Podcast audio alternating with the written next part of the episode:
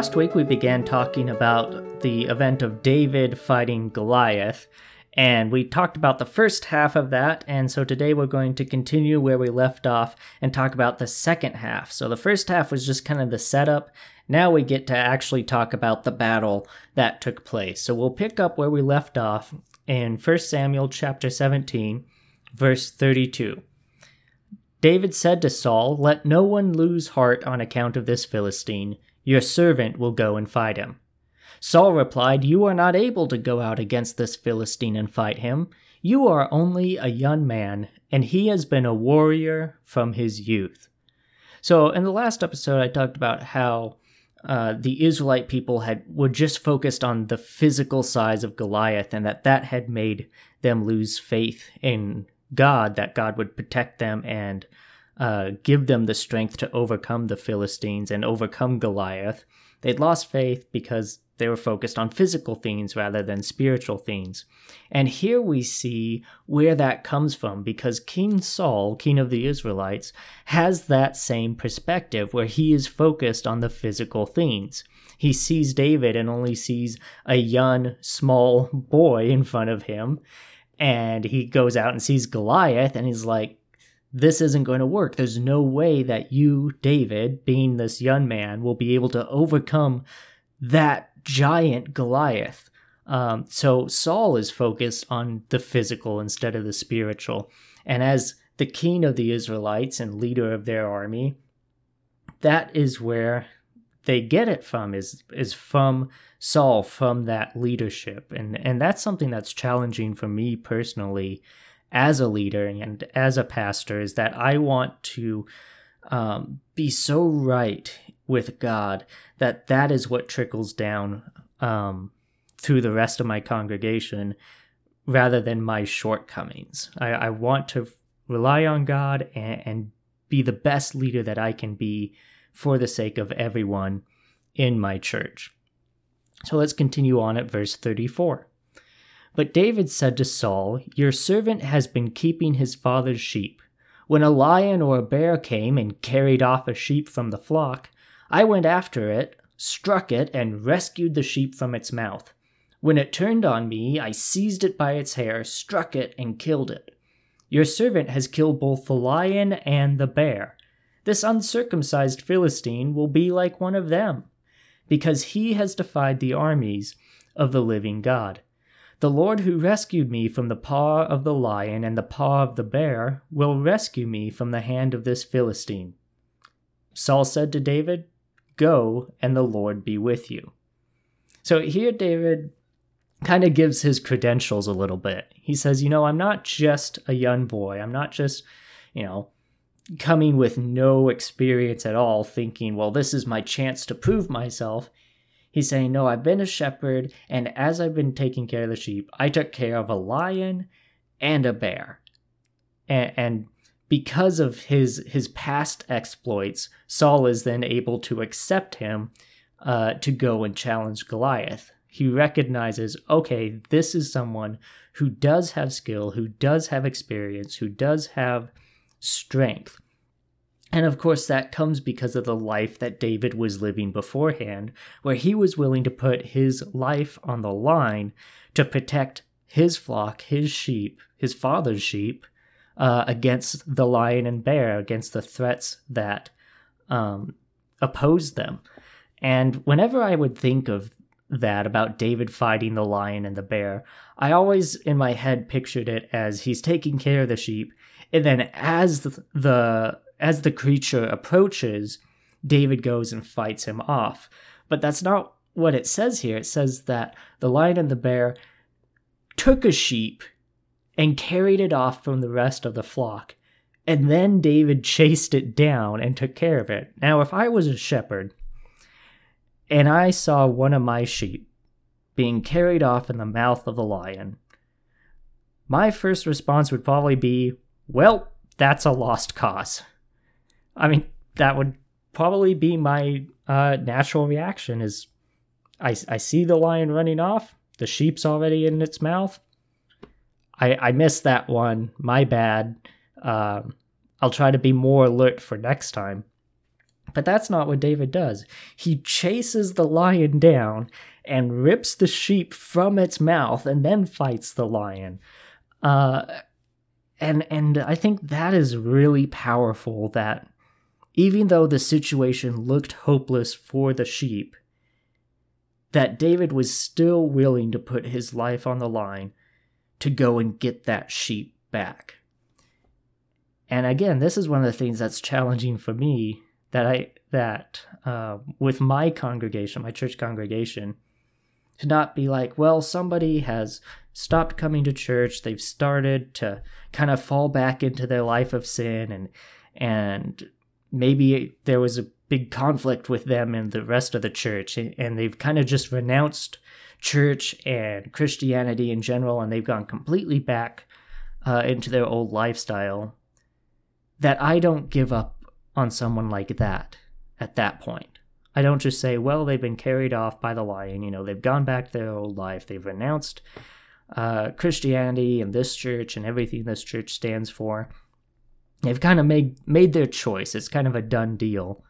That I don't have that kind of mentality. I say, no, this is still someone whose life is precious, and I need to be willing to chase after them and try to try to save them from where they're at. I want I want to be like David in that regard. And I love the fact that he says that Goliath, uh, you know, so he tells, you know, I took down the lion, I took down the bear, and he says Goliath will be like one of them. And I like that he says he will be. He doesn't say he can be. He's not saying, you know, Goliath, uh, you know, he might have the strength of a lion or a bear, but I can take him down just like I did one of them. He doesn't say I can do it. He doesn't say Goliath will or can be like one of them. He says he will be like one of them. And he doesn't say it's uh, because of how great he is. He doesn't say, yeah, Goliath will be taken down uh, because I have done these exploits. And that's why Goliath will be taken down, is because I'm so strong. I'm so good in battle. He says it's because he has defied the armies of the living God. And because Goliath has made that choice, not to come against David, but to come against God, that his fate has been sealed because of that choice that he has made. And again, David is just saying, and I'm willing to step up and, and bring that to pass. But Goliath's fate has been sealed it's not a this can be done. It's sooner or later it will be done because he has defied God. And I love the certainty uh, in his language that he uses there. All right, continuing on, verse 38. Then Saul dressed David in his own tunic. He put a coat of armor on him and a bronze helmet on his head. David fastened on his sword over the tunic and tried walking around, because he was not used to them. I cannot go in these, he said to Saul, because I am not used to them. So he took them off. Then he took his staff in his hand, chose five smooth stones from the stream, put them in the pouch of his shepherd's bag, and, with his sling in his hand, approached the Philistine. This this uh, uh, exchange that takes place is an illustration that can be used for so many different things. Because essentially, what is happening is that Saul has in his mind a preconceived notion of what a warrior should look like. And because David is carrying the future of the Israelites on his shoulders about whether or not he wins or loses this battle, Saul wants to give David the best chance that he can give him. And so Saul gives him his equipment, the king's armor, the king's sword, the best that there is in the Israelite army. And in his mind, he's thinking, the more I can make David like me, the better his chance to succeed.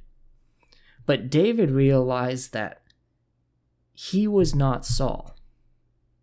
He could never be Saul, he could only be himself.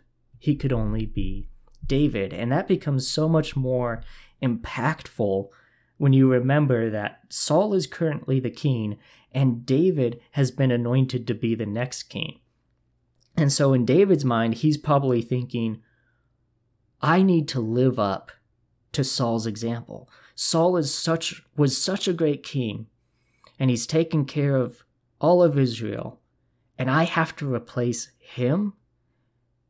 And Saul was someone who was also, uh, I believe, Scripture defines him as being head and shoulders above everyone else. So again, from a physical standpoint, Saul was great.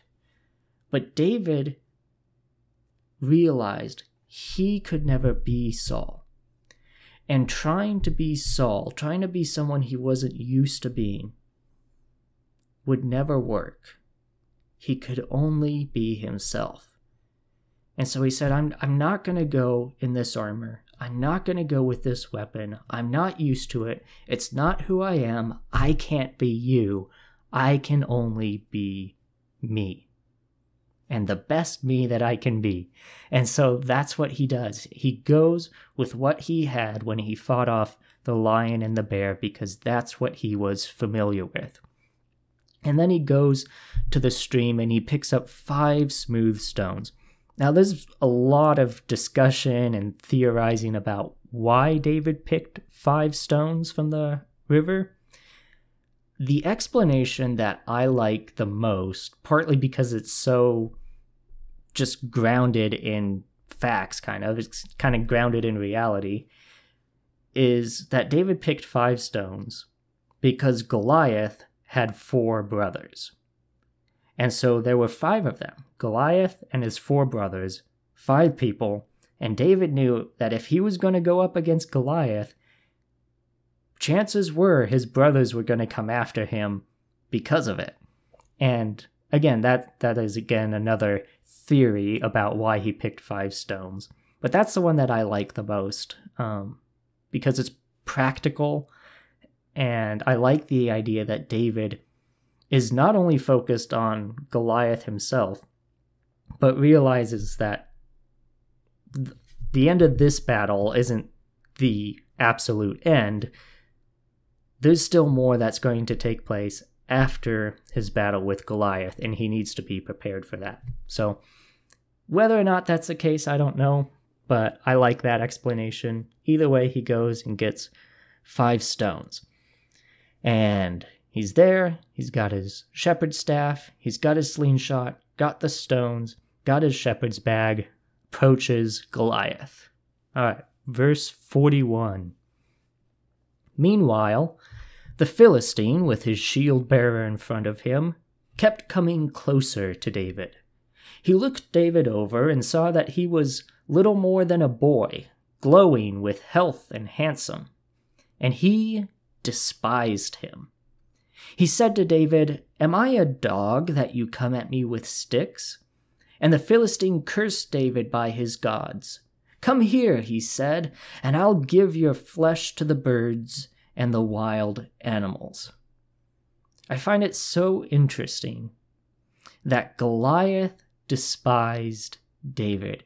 And when you picture this scene in your head, Goliath and David are truly complete opposites. You have a Goliath who's been a warrior from his youth.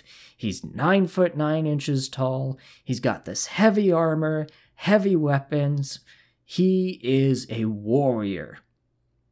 And standing before him to challenge him is this little bitty shepherd boy, not wearing armor, not holding weapons, at least not swords and spears and things like that, just a sling. And he's standing there in his shepherd robe and he's got his shepherd staff. And that's who's come to challenge Goliath. And so Goliath could not help but feel mocked that that was his challenger. Behind David was the entire Israelite army, including King Saul. But did they send out the king to fight him? No. Did they send out one of their sh- one of their best soldiers to fight him? No. They've sent out this little bitty shepherd boy, as if to say this is all that it will take to bring you down. So it's no wonder that Goliath despised David at that moment because he felt so mocked and demeaned. And because he felt mocked and demeaned, he began to mock and demean David by cursing him by the Philistine gods and telling him that he would give his corpse to the animals. I'm not even going to give you a burial. I'm not even going to take care of your corpse. I'm just going to toss, toss it aside like trash to the wild animals. Begins to demean and insult David because he feels mocked and demeaned. So now let's look at David's response. Verse 45.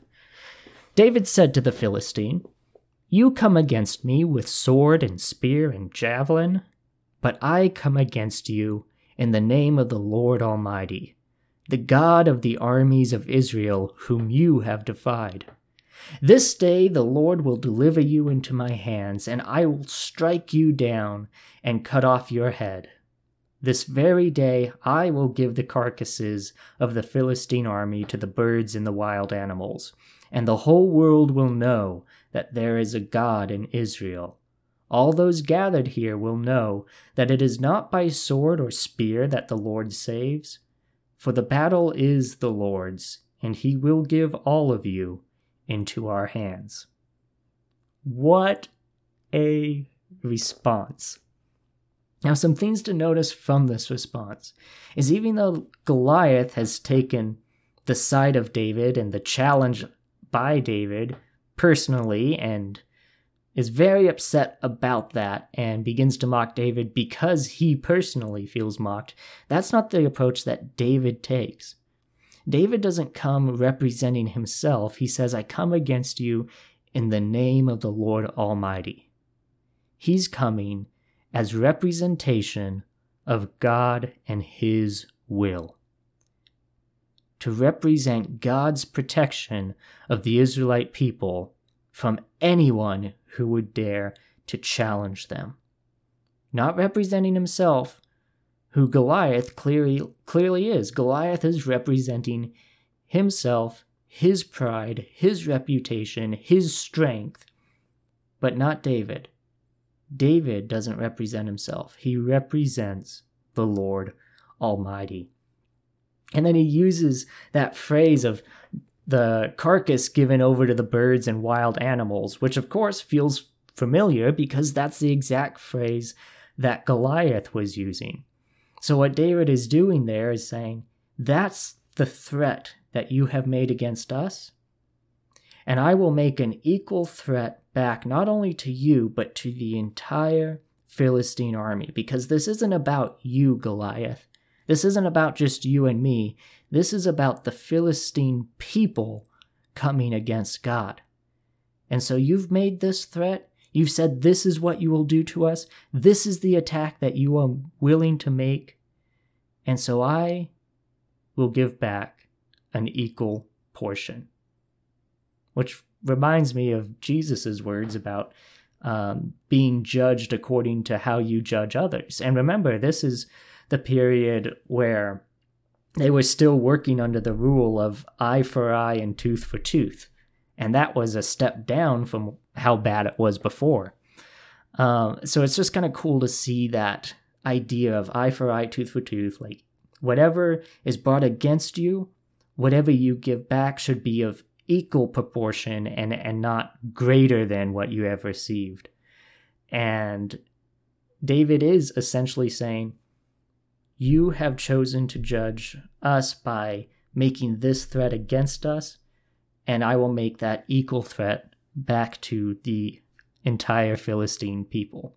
And I just love the equality of that, that he takes Goliath's words and turns it back against him. And all throughout David's response, he continues to highlight that this is not a physical battle. You know, tells Goliath, You come with me, come against me with sword and spear and javelin. I come against you in the name of the Lord Almighty. And he even says, You know, all those gathered here will know it is not by sword or spear that the Lord saves. So he's continually highlighting This is not a physical issue. This is not a physical battle. This is a spiritual battle because you have challenged God. And so I will come against you in the name of God, which is the entire opposite of the rest of the Israelites' perspectives, including King Saul. They all saw physical. David again sees spiritual. All right. So, with that said, let's get to the actual battle um, that probably many of you have been waiting for. So, verse 48 As the Philistine moved closer to attack him, David ran quickly toward the battle line to meet him. Reaching into his bag and taking out a stone, he slung it and struck the Philistine on the forehead. The stone sank into his forehead, and he fell face down on the ground. So David triumphed over the Philistine with a sling and a stone. Without a sword in his hand, he struck down the Philistine and killed him. There you have it. Just those few verses that was the battle. Over quickly, for sure. And I love the fact that Goliath, this giant, comes cl- comes, you know, closer to David to attack him. And David actually runs out to meet him head on. He doesn't take a defensive stance, he takes an offensive approach. And everyone who was there the entire Israelite army that for 40 days and nights were cowering in fear from Goliath, that were retreating back, saw David run towards him. Could you imagine what that did for morale? That everyone who had been cowering away from Goliath saw David run towards him. And I also think that it's interesting that David, you know, slings the stone and it hits Goliath. And yet, Goliath isn't thrown back by the impact of the stone. He actually falls face down. And I'm not quite sure why that happened. My guess would be because Goliath was running forward, that the momentum carried him, uh, that he fell face down. Uh, but it's interesting to me that David hit him, obviously from the front, it hit him in the forehead, and he fell face down. Now, let me kind of. Oh, what's the word I want? Romanticize or embellish a little bit. Um, because when I think of that image of Goliath falling face down in this battle, I can't help but feel like he's he's bowing down before God. Now obviously that's not a a, a conscious choice that he is making to bow down before God. But it's just kind of that posture. Because that that posture is a posture of humility where you fall face down before someone. And to me, it's just so strange that he was hit on the forehead and fell face down that I can't help but imagine uh, and, and feel like a little bit that he fell before God. Because ultimately, that is the spirit of what happened.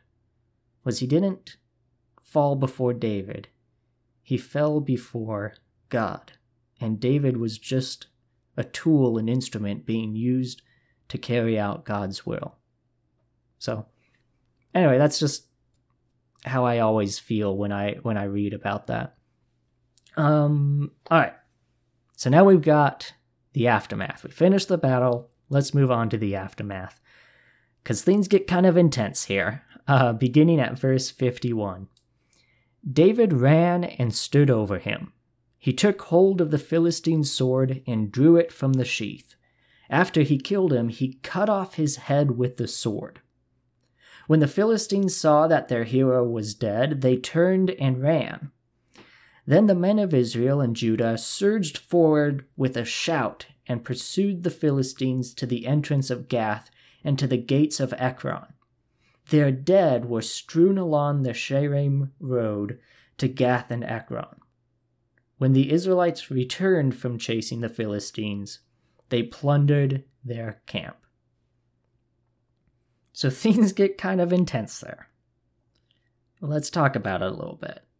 First, David cuts off Goliath's head after he had fallen. And I talked about that a little bit um, in my sermon about God's justice, the justice of God. But I think from a realistic standpoint, David needed to make sure that Goliath as a threat was neutralized. Because let's say the stone didn't kill Goliath, it just knocked him out. If that was the case, what do you think Goliath would have done when he came back to consciousness? I'm pretty sure he would not have just accepted his loss and moved on. He probably would have had uh, a vengeful spirit, a vendetta against David and his family and the Israelite people, and he would have come back enraged, ready to slaughter. And so David needed to make sure that that didn't happen. And he even followed through on the threat that he had made, telling Goliath, I will cut off your head, which I just now realized David made the threat that he would cut off his head going into battle without a sword.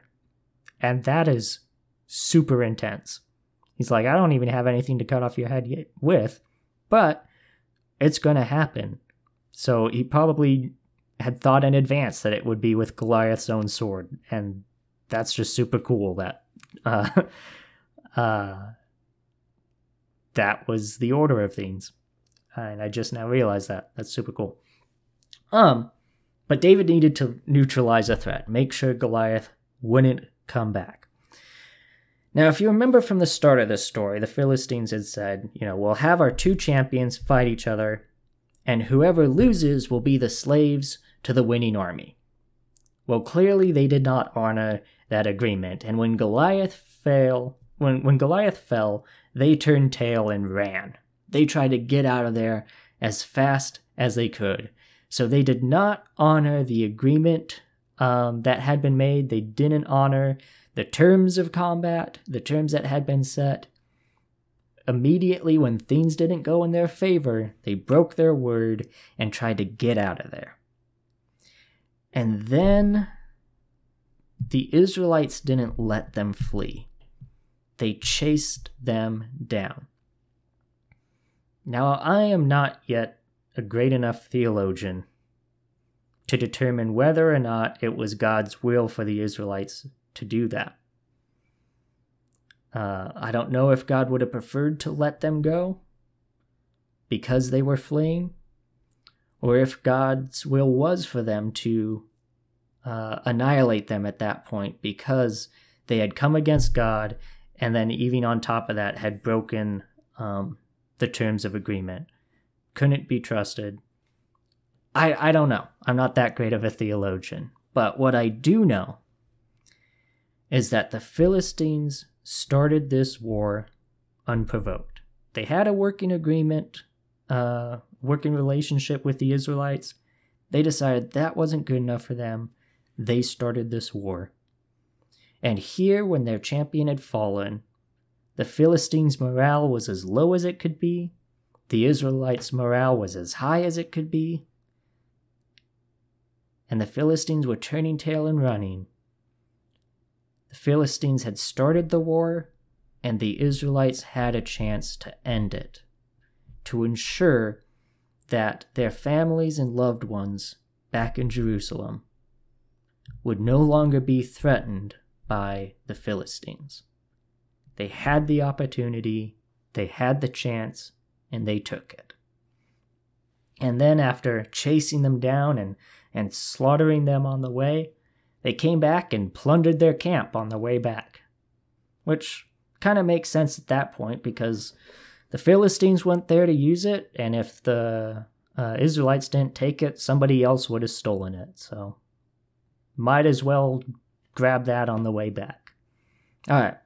Uh, verse 54 David took the Philistine's head and brought it to Jerusalem. He put the Philistine's weapons in his own tent. And that is pretty close to all we see about um, David's reaction after the battle. Takes the Philistine's head to Jerusalem, puts the weapons in his own tent. And I really like this because obviously Goliath's head was a token of renown. Um, you know, holding up someone's head clearly shows that you've conquered them, you've you've overcome them. And he takes it and brings it into Jerusalem, so that the people of Jerusalem uh, can be encouraged that that uh, giant of a man, that warrior and champion who came against God's army, had been overcome.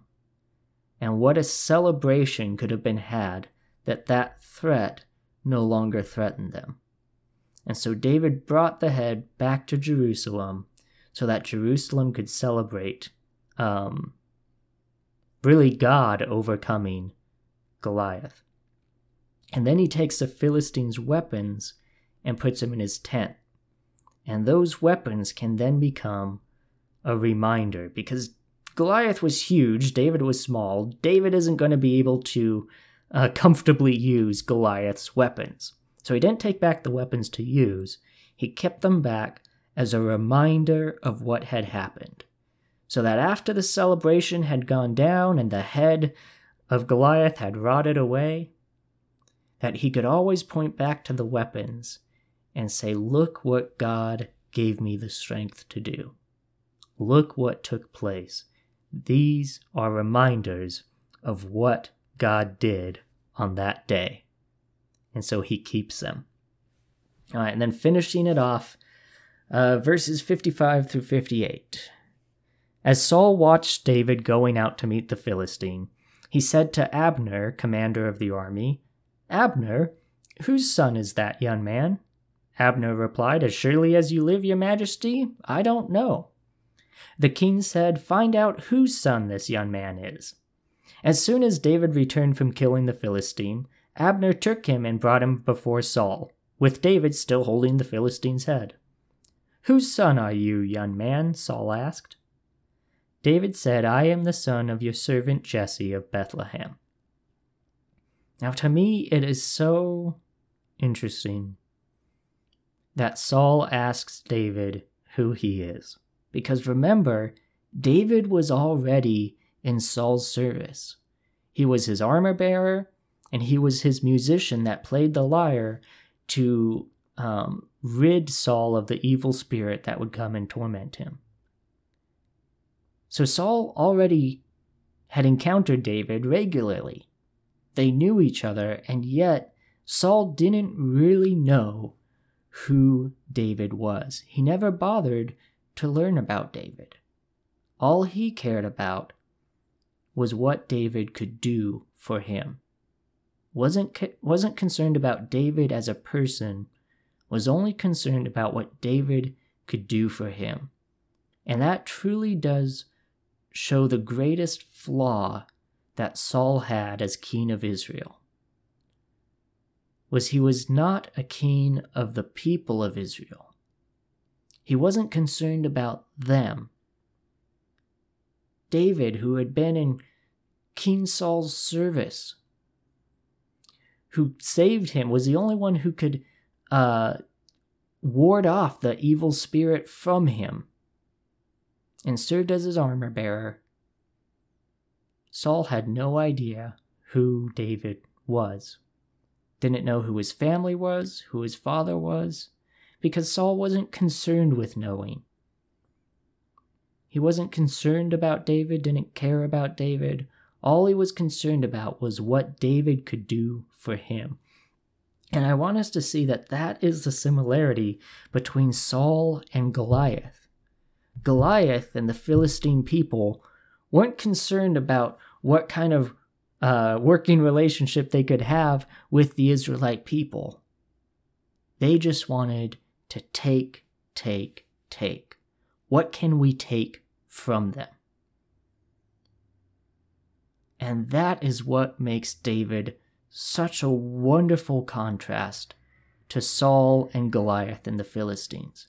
Whereas all they wanted to do was take, David always wanted to give. He says, I am your servant, Saul. I am here to serve you as the king. I am here to serve on God's behalf. I am here because I care about the Israelite people, because I care about my brothers, even though they're jealous of me and mistreat me. I care about them. I care about the people here. I care about the God that we serve, and I'm just willing to do whatever is necessary to help everyone out. I am here to give and to serve. And that is truly what makes David such an incredible person in this story and an incredible man of God was he wasn't just the champion who took out Goliath. He was a champion who served other people. He had what is often called a servant's heart that says, This isn't about me. This isn't about getting glory. It's not about getting the king's daughter in marriage. It's not about getting riches and fame. It's not about building myself up. It's about serving those who are around me. Making, making sure that I stand on God's behalf, that, that God is able to um, trust me to defend his people. I want to make sure my brothers stay alive. I want to make sure the Israelite people are not uh, enslaved and captivated. And I come not as David the Great, but as the representative of the Almighty God and as a servant to the King. What can I do to help? And that is truly a spirit that each of us should have. Where we're not like Goliath and Saul that say, What can I get?